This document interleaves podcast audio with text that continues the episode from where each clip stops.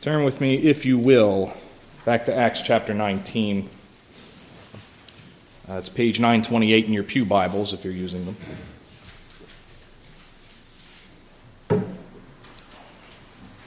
Page 928.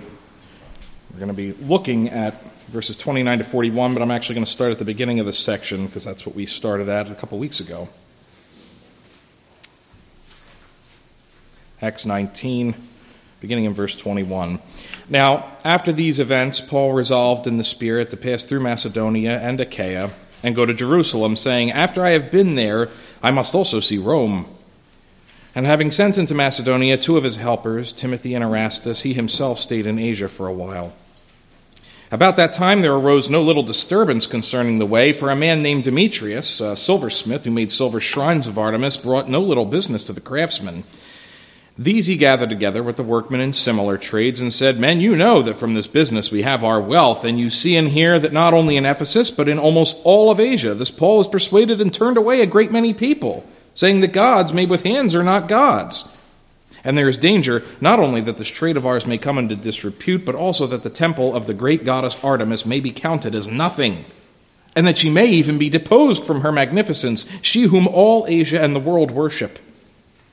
When they heard this, they were enraged and were crying out, Great is Artemis of the Ephesians! So the city was filled with confusion, and they rushed together into the theater, dragging with them Gaius and Aristarchus, Macedonians who were Paul's companions in travel. But when Paul wished to go in among the crowd, the disciples would not let him. And even some of the Asiarchs, who were friends of his, sent to him and were urging him not to venture into the theater. Now some cried out one thing, some another, for the assembly was in confusion, and most of them did not know why they had come together. Some of the crowd prompted Alexander, whom the Jews had put forward and Alexander, motioning with his hand, wanted to make a defense to the crowd, but when they recognized that he was a Jew, for about two hours they all cried out with one voice, Great is Artemis of the Ephesians! And when the town clerk had quieted the crowd, he said, Men of Ephesus, who is there who does not know that the city of the Ephesians is temple keeper of the great Artemis and of the sacred stone that fell from the sky? Seeing then that these things cannot be denied, you ought to be quiet and do nothing rash. For you have brought these men here who are neither sacrilegious nor blasphemers of our goddess. If therefore Demetrius and the craftsmen with him have a complaint against anyone, the courts are open, and there are proconsuls. Let them bring charges against one another. But if you seek anything further, it shall be settled in the regular assembly, for we really are in danger of being charged with rioting today, since there is no cause that we can give to justify this commotion. And when he had said these things, he dismissed the assembly. Let's pray that prayer. We pray, Lord, may the words of my mouth and the meditations of our hearts be acceptable in your sight. O Lord, our strength and our Redeemer. Uh, we were talking last about uh, Paul's time in Ephesus and how conflict with the culture had arisen uh, and it's not a fight Paul was looking for. It just kind of came to him in this case. He's, he's kind of learned to be a little less of, of an instigator. Uh, but two weeks ago, we saw uh, that Paul got in some hot water with the local labor unions, which is basically just how things work in most American cities, too. Um, city politicians face the same pressures every election cycle. We're watching it now. We have the primaries on Tuesday, right? And you see all the signs. I have enough election flyers at my house to paper my living room. And in a lot of cities, like Allentown, the, the unions are a strong political force. Not the churches, that's for sure, anymore. Um, but you'll know who they support because they'll have people at the polls, they're going to have signs up everywhere, all that jazz. Uh, and most of you know, there was a time I was pretty involved in politics back in, in Philly where I grew up. And when I was working for the local party, we used to go out and remove our opponents' yard signs. Um, not from people's lawns, that was illegal, but especially on the boulevard, because at the time there was a law, there had been, that, that you weren't supposed to have them on public property at all. And so we were like, well, we'll just selectively remove our opponents' signs, you know. um, so we figured we were being good citizens, more or less, but just in case we did it at night to avoid being harassed. But one year when we were doing this, we were actually chased down in our car. Me and my, my brother and a couple other guys, we were cornered at a light, and they cornered us. They hemmed us in on the side and in front and just blocked us there. And these union guys came out and started hammering on our car and threatened us and told us they were going to be here all night and they were going to have their eye on this car. And we were angry and offended, but we weren't stupid. We went home. Because an angry union is a scary union. Um, and, you know, history is replete with stories of workers in, in a given society starting uprisings and riots. Uh, you know, from they start off usually they start off with legitimate complaints, but then they sometimes turn bloody and brutal, and so you have the Bolshevik Revolution, the French Revolution, even the American Revolution. Uh, you can look at petty stuff like the Whiskey Rebellion, right? Uh, we were talking about that with the kids, where a bunch of farmers got all up in arms in the western end of Pennsylvania, and, and George Washington had to march there with troops as the sitting president. The only time this has happened in our history. It's fun stuff, you know? And, and, and every one of these revolutions starts off as a complaint, and usually has some root in a, in a, in a legitimate complaint, and usually it's a financial complaint. I'm not making enough money. I blame X, so therefore X must be overthrown, right? But revolutions seldom stay about the money because money is a triggering factor, but and it, it is a triggering factor because it's something we all understand. We all use this stuff, right? Um, but usually the revolution takes on a moral tone at some point and becomes a crusade. And, you know, so the Bolsheviks fought over class, the French fought over, I don't know, everything. Um, America started by fighting over taxes, but the moral focus became freedom, liberty, right? And, and similarly, the tidal wave in Ephesus started as a financial question. We saw that last time. The craftsmen are suffering financially because of Paul's gospel. The, the sale of shrines and you know various other knickknacks probably has fallen precipitously. And this town is a town whose economy is tightly tied to the cult of Diana. So the diminishing of that cult was naturally bad for business. But Demetrius, who sort of sparked this riot, was not concerned only with money. What he perceives from Paul is not just an attack against his wallet, but against his values. Because in reality, we all we don't just want to make money. I mean, we want to make money, right? But we don't just want to make money. We want to do something beneficial for mankind. Because you can get a paycheck from a lot of places, but we want to believe that our work is important, don't we? Uh, that it serves some greater purpose, that it has lasting value. If I, if I, even if I spend my life making widgets, that's not a bad thing, but it doesn't make a huge impact on the world. But if I build a house or a company or an empire, that feels more significant. And I'm going to want to use the money that I'm making, even making widgets, to invest in things like that. Right? Uh, it's easier to feel fulfilled in your work if there's not only money involved, but also virtue. If my job is making widgets, I'm going to invest those earnings in something more fulfilling than widget making. Uh, and we all do this on some level. I think it's a natural feeling. It's partly why even non Christians desire children a lot of the times, because not, it's not so much that they view children as a blessing from the Lord, but because it feels meaningful. It's a lasting impact on the world, something that will last and be here even after I'm gone. And we want to feel like our life is meaningful and productive in that sense. And I think that's a large part of why Demetrius is upset. Uh, not only is his work very profitable, but also in his mind it's virtuous. He's brought Diana, this great goddess, right into people's homes. He feels good about that. He feels good about his work. It's not only lucrative, it's fulfilling. He's making a difference for people. But Paul comes along with his message of a greater God who doesn't live in shrines and statues, and he's not only killing business, but implying that work is not virtuous. By default, he's saying that Demetrius' work is pointless. If it's not really a god or a goddess, then who cares? And even worse, the implication is it might be immoral. That, that Demetrius' lifetime achievements that are all over in these various homes in town, that they're worthless and unethical. It's very insulting if you're Demetrius. Paul is basically attacking Diana at her very core. He's offering something better. He's offering a God who is purer than this goddess of purity and who lives not on your mantle but in your heart and does so for free. It's like giving away craft beer next to the guy who's selling Natty Light. You know, it's really not fair. And this is why Demetrius calls in the entire trade union and even his competitors to make a stand against the tide of the gospel because Paul isn't just undercutting business, he's undermining society at this point. And when we last left off, Paul wasn't even in the picture yet. We, we stopped at verse 28, uh, where all the tradesmen have found a business slogan that summarizes everything Great is Artemis of the Ephesians. That sums up their business concerns, but it's also an expression of their patriotism and a declaration of religious devotion. It's all of these things. They're standing up for their values, you see. It's the equivalent in Philly of an Eagles chant.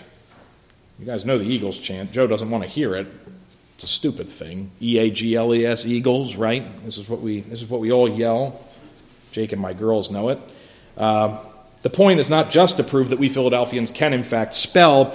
It's a combination of things. It's a combination of pride and, and defiance and anger and joy and resentment, all the things that represent Philadelphia, right?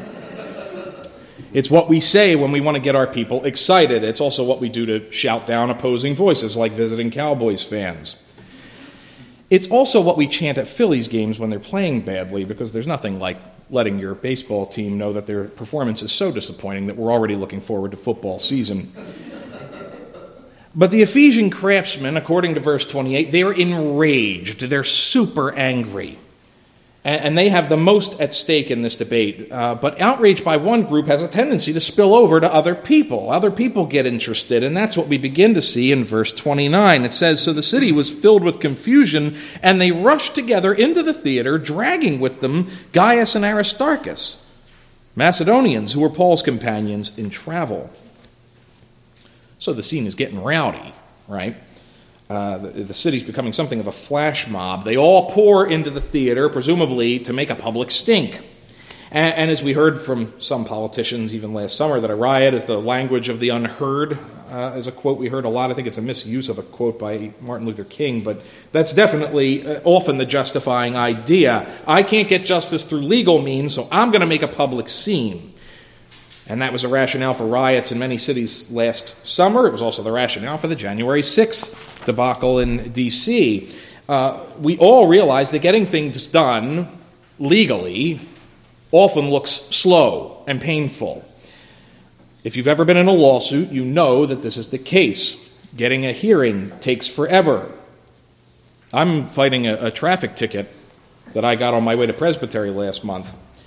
I'm fighting it not because I'm innocent, I'm guilty as charged. Um, but the office, when I called, advised me to plead innocent and see what happens and if they'll be lenient. But I am literally not going to get a hearing on this thing until September.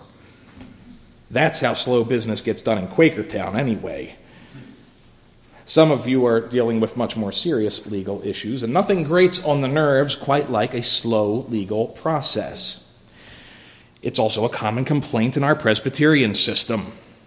We solve everything by forming a committee, right? It's what you do.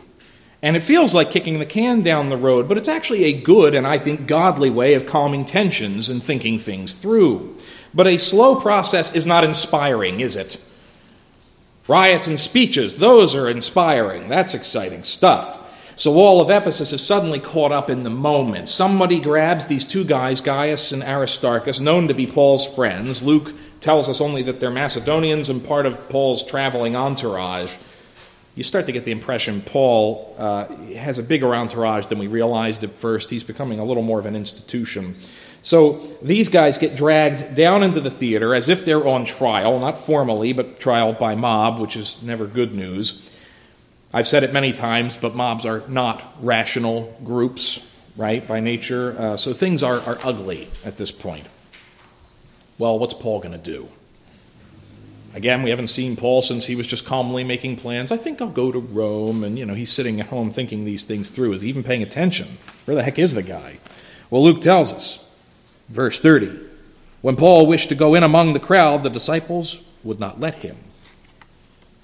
So, where's Paul? Paul's on the sidelines, but itching for a fight, the confrontation, and yet we continue with the theme of Paul's silence, a rare thing for Paul, and not something he does willingly here, but he has many friends that are lined up to stop him. Now, Paul's had two years of successful ministry in Ephesus. We read that in a previous, previous section. It's the longest time he has spent in any single town since he started doing foreign missions work, and yet we've had very little in the way of actual recorded dialogue other than when he first got to town. And in this final story, the only thing Paul has done is make plans to leave. And not really in a hurry either. He sent an advance crew to set him up in Macedonia. He's got Timothy and Erastus up there basically doing the, the, the, role of what the Secret Service does when the president's visiting any city. They're laying out traveling plans and arranging for security or whatever. So Paul's got this system now. He's no longer a, a fly by night street preacher. He's become an organized ministry, has Paul. But something inside him is still kind of itching for this confrontation. He remembers the glory days of battling the opposition right in the town square. He's done that a few times. And sure, it usually ended with him and his friends getting beat up, but, you know, Paul is never afraid of the fight. He wants to get in there and he's going to mix it up. And it's not just because he likes a challenge, right? He's got friends mixed up in this thing, too. He's got Gaius and Aristarchus, who are in a pretty bad spot. These Macedonian guys. Probably starting to wonder, like, you know, if they were Macedonian, why didn't he send them to Macedonia? Why are they stuck here doing this? I don't know. So, Paul, I assume, feels a moral obligation as well to go put himself on the line. If the crowd is looking for him, why should Gaius and Aristarchus be in danger, right? And frankly, it would seem as if confronting the crowd would be the only proper thing to do at this point. Hiding would be kind of cowardly and very unlike Paul. Very unlike Paul to leave his friends in the lurch. That's kind of weaselly.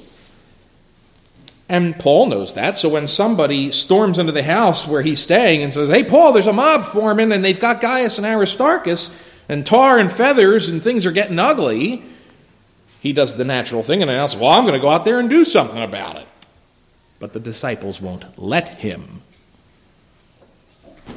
It's an interesting way Luke words it here. Paul's not typically a man who asks for permission to do things. He does what he thinks is right. He doesn't wait around to get a lot of opinions, but the disciples are like, they're just straight up like, no, no, dude. It's not a suggestion. There's no pleading with Paul. They are literally restraining him.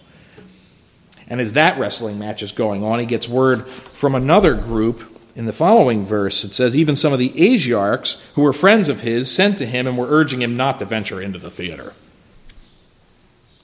Now, Asiarch is not something Luke explains right here, but these were basically government officials. It just means that they were rulers over Asia, the province of Asia, Asia Arc.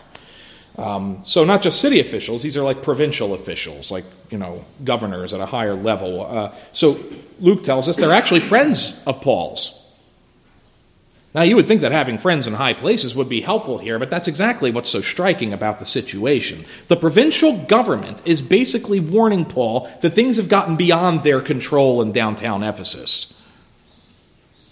This would be like Governor Wolf warning you don't go to Philly, I can't guarantee your safety. That might be true. He doesn't have enough state troopers or guardsmen to help you down there. But I mean, that's a scary thought when you think about it, isn't it?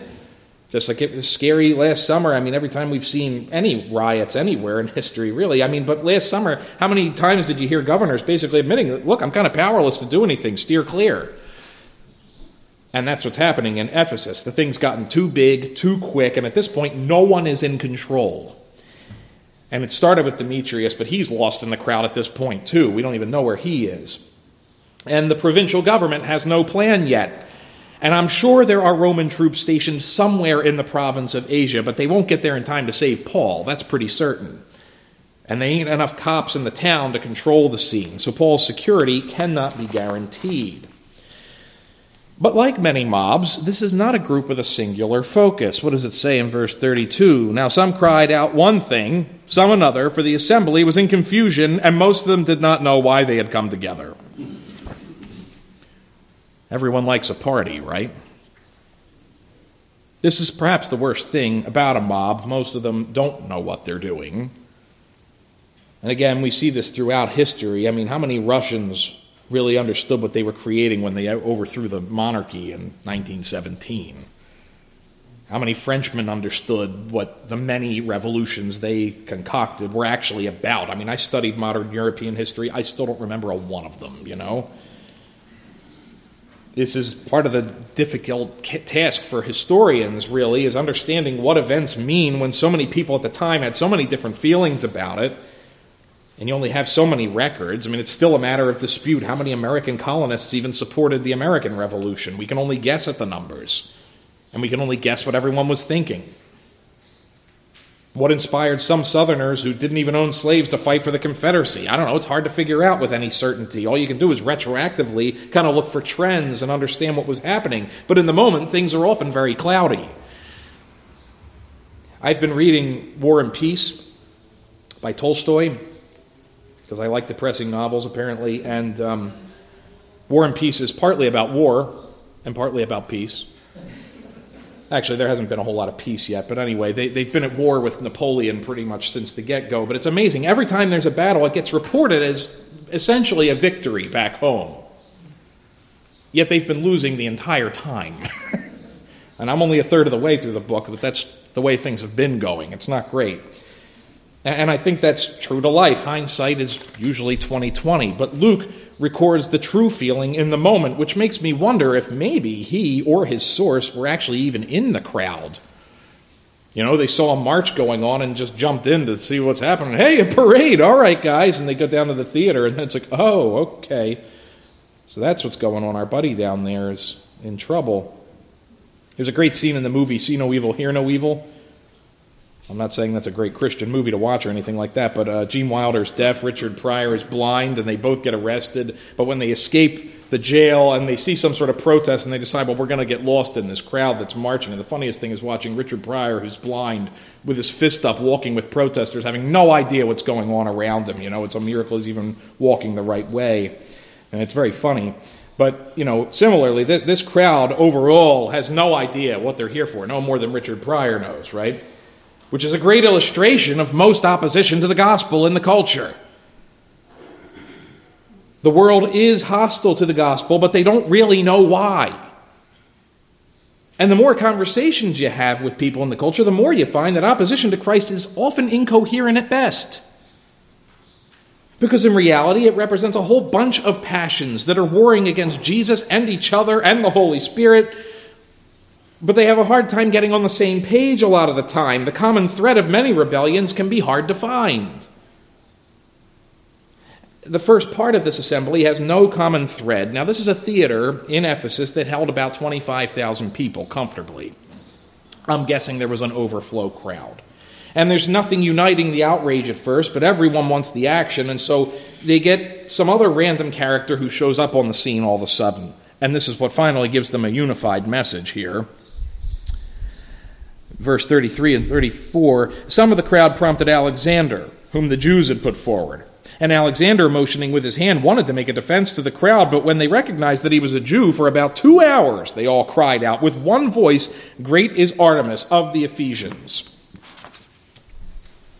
Now, this little thing threw me off at first because there are a few other Alexanders that are mentioned in the New Testament. It was a common name. This Alexander apparently has no connection to any of the other ones. Uh, as far as we can see here, anyway, he's a Jew because the Jews had put him forward. Now, some of the other Ephesians are egging him on, say something, you know, and, and we're left to imagine what he was intending to say because he doesn't get real far, does he? The best guess we have is that he wants to distance the Jews from Paul. Right? Uh, if the city is turned against Paul, the Jews have some reasons to feel invested in the issue. And on one hand, they want to make clear that just because Paul is in fact Jewish, yes, and used to hang out in our synagogue, yeah, he ain't one of us. And moreover, since they've hated him for quite some time, this is also a great opportunity to get rid of Paul if we can, once and for all.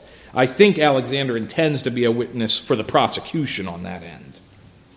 But so confused is the crowd that they shout him down too. They don't want to hear from Paul or any other Jew. They're not interested in distinctions at this point. And suddenly they find their common thread Artemis, Diana. That's what this is about. Our Lady of Ephesus. And for two hours they shout her name. Great is Artemis of the Ephesians. Two hours. That's one monotonous worship service. I didn't grow up in a liturgical service, and so I, have heard some repetitive praise and worship songs in my time. Peter Green was telling me this week down in you know, near Carlisle, uh, that he visited a church not long ago that sang an 11 verse hymn. It was out of the Psalter, but good heavens, 11 verses. He said they started, and he was like, they can't possibly be intending to do all of these, and then they did. But this is crazier, and it gives you some perspective on the passion in this crowd. The crowd has energy from the start, but anger without an organizing principle is, is kind of just all over the place. When it gets organized, now it becomes dangerous. John Stott calls these hysterical screams.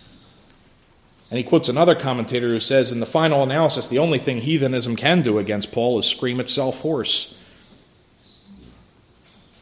I think that's still true. I think a lot of opposition to the gospel is little more than yelling, hoarse screaming, a lot of heat and not much light. And so I think this scene would have been intimidating. A crowd of nearly 30,000 screaming in unison is an awesome thing. I remember being at a Phillies game back in 2009, I believe. Not one of those ones where we chanted the Eagles. Um, I actually don't remember the game at all, but I do remember a spontaneous cheer breaking out of USA. USA, right? So you had about 40,000 people in unison chanting together, USA. And I joined in, although it took a while before I even realized why, right? It turned out that the word had gone out that we had finally found and dispatched Osama bin Laden. And by the end, you know, people are smiling, people are crying, people are laughing. The Phillies organization only gave like a passing kind of recognition of the moment. They put a flag on the Jumbotron for a few seconds, you know, and people got all revved up. But it was awe inspiring, you know? Well, Roman theaters were designed for acoustics far more than Citizens Bank Park.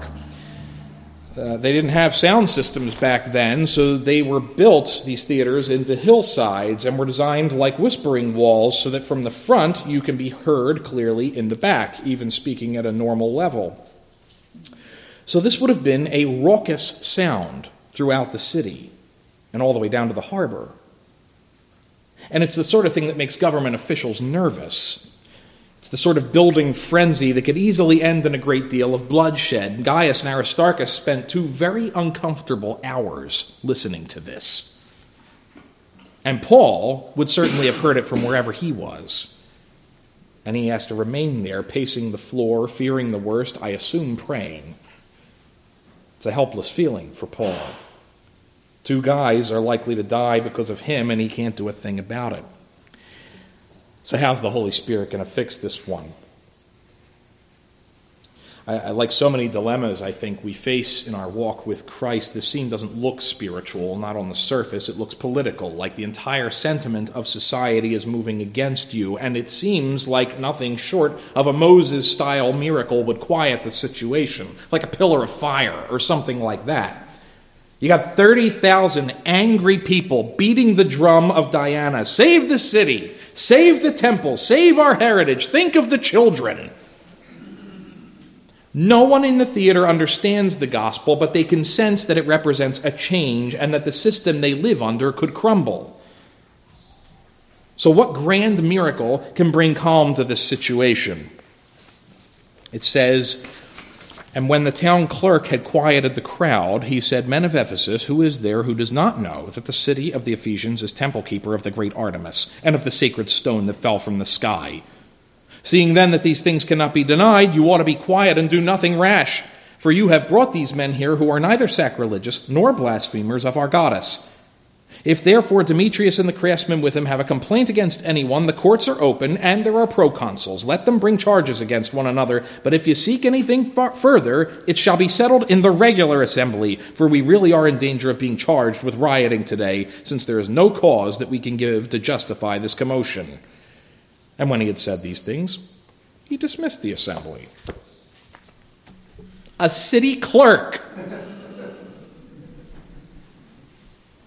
That's what God uses?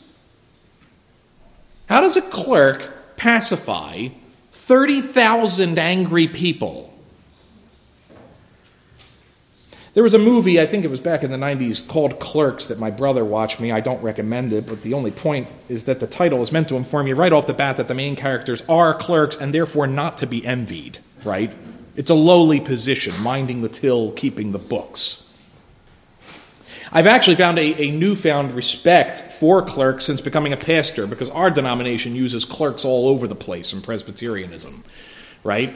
The clerk of Presbytery is supposed to be the expert who maintains order. Uh, Mel Farrar down at uh, Quakertown, he, he's done it for years. Now Tom Keene is taking over, but they both get that job because one, they have a deep knowledge of the rules, and two, a certain cool temperament. Elder Harley is our session clerk. I'm not sure who he paid off for that honor, but anyway, um, just kidding. John's a good man. It's a job that you tend to keep for a long time, right? In our denomination, very few people have that rare mix of character traits that the job requires the book smarts and the street smarts to keep everything on the level. You have to walk a fine line and keep cool when there's hotheads on all sides. Now, this guy was a city clerk. I don't know what that means exactly. But like our presbytery clerk, he does seem to know the rules, doesn't he? He knows that the people here are running a serious risk. Uh, because the city may not have enough manpower to shut this down right away, but if the crowd does enough damage, some legions will be here within the next couple of days. And Rome doesn't like disturbances. And so this nameless clerk is scared by what he sees going on here. The last thing he wants to see is the city destroyed. Because in Roman times, the only thing scarier than a mob was the army that Rome would send to crush one. The Jews would learn this the hard way a few years after this.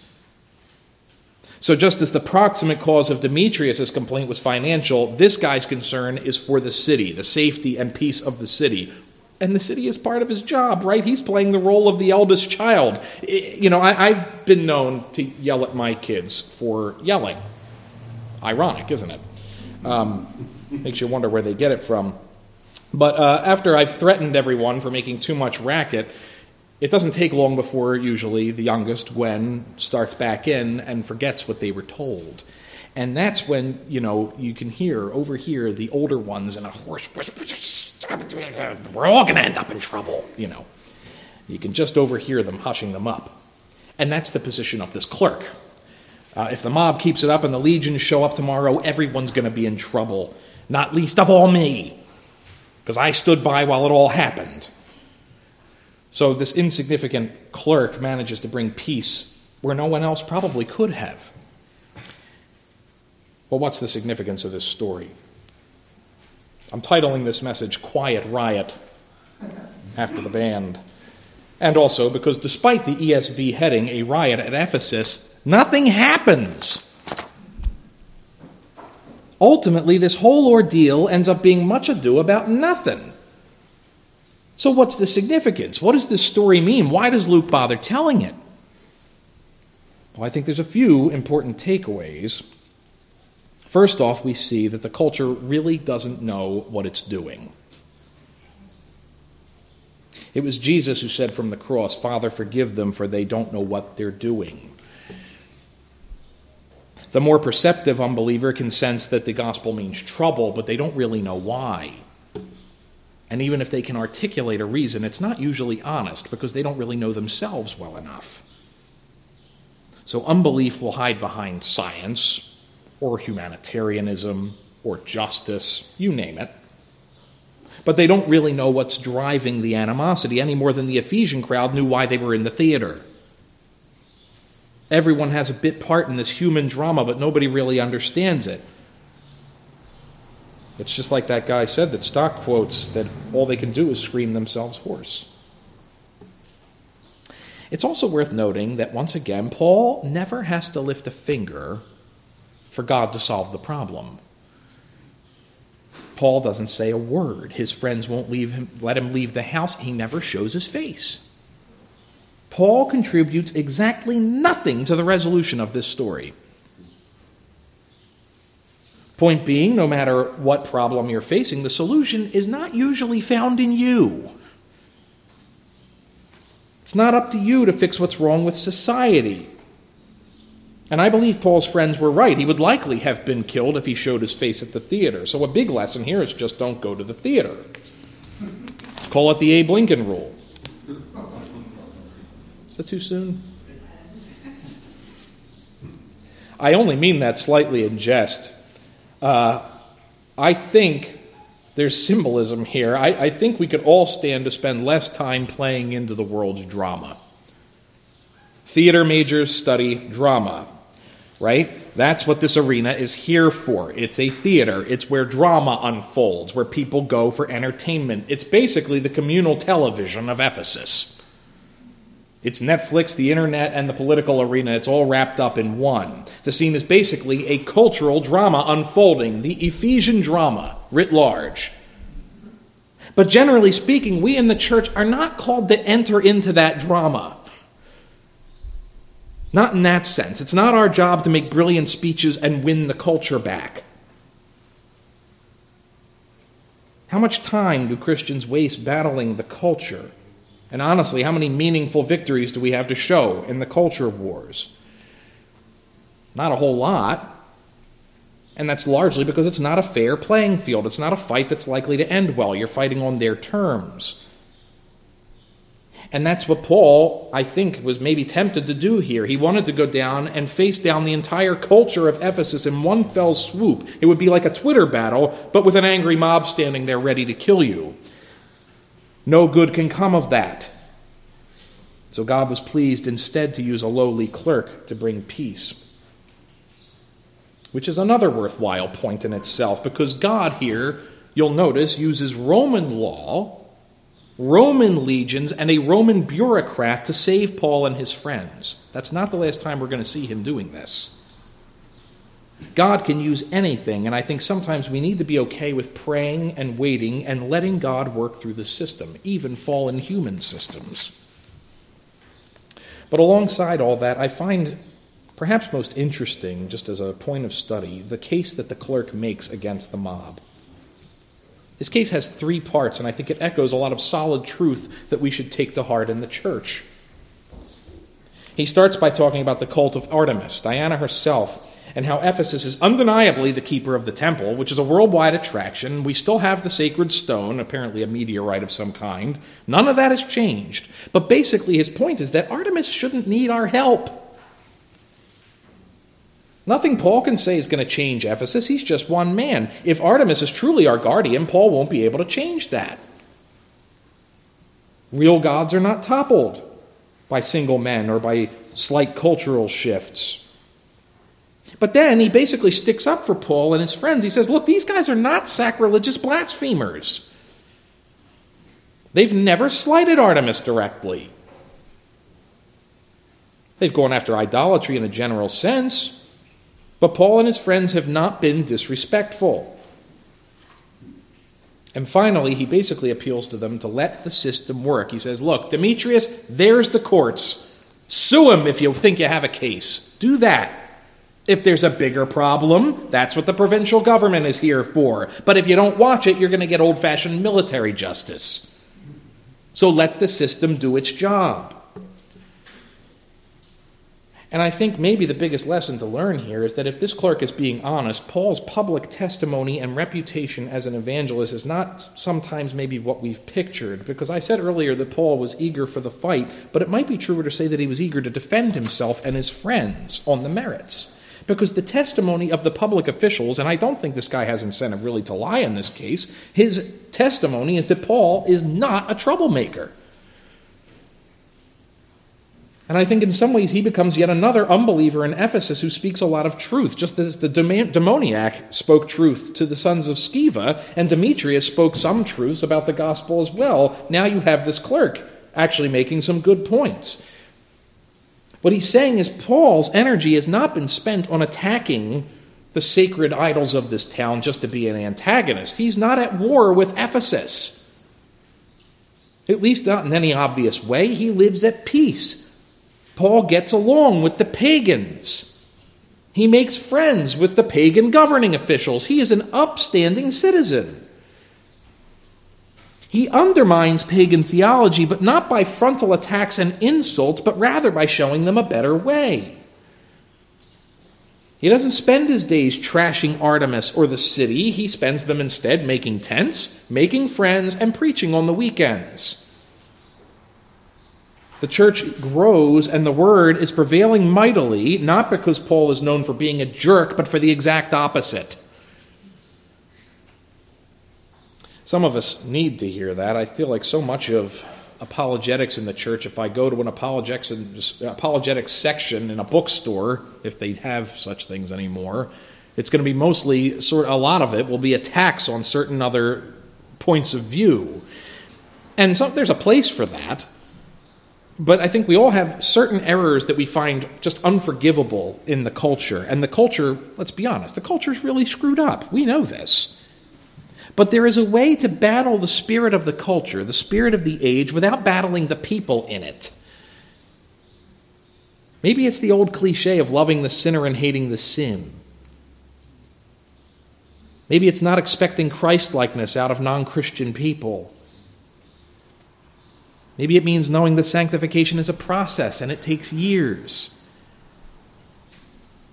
But Paul doesn't sabotage or desecrate the temple. He trusted the Holy Spirit to work in his time. And ultimately, it takes over 400 years, but eventually the temple of Artemis was decommissioned. And today, only one part of one pillar remains. And the point is that God is patient. And we should be too. It's a lesson I, I have to keep learning. Uh, we were on our way down to this conference last week, and I think I kind of set the whole week off on a bad tone, and George and I are still trying to like sort through the emotions of the week, but we ran out of gas on the way there, and I was so impatient. It had never happened before. I was so upset, and it threw everything off for the rest of the day, so I kind of ruined Mother's Day. I still owe her. But I am not a patient person. But God is patient. And trusting God's timing is hard. Trusting the Spirit is hard, but we don't need to make the fights happen. And it's not to say that Christians will never have conflict with the culture. Of course we will. The important thing is that when the culture comes and says terrible things about us, let it be slander. Don't justify it. Don't be what they accuse us of being unless they're accusing us of the gospel.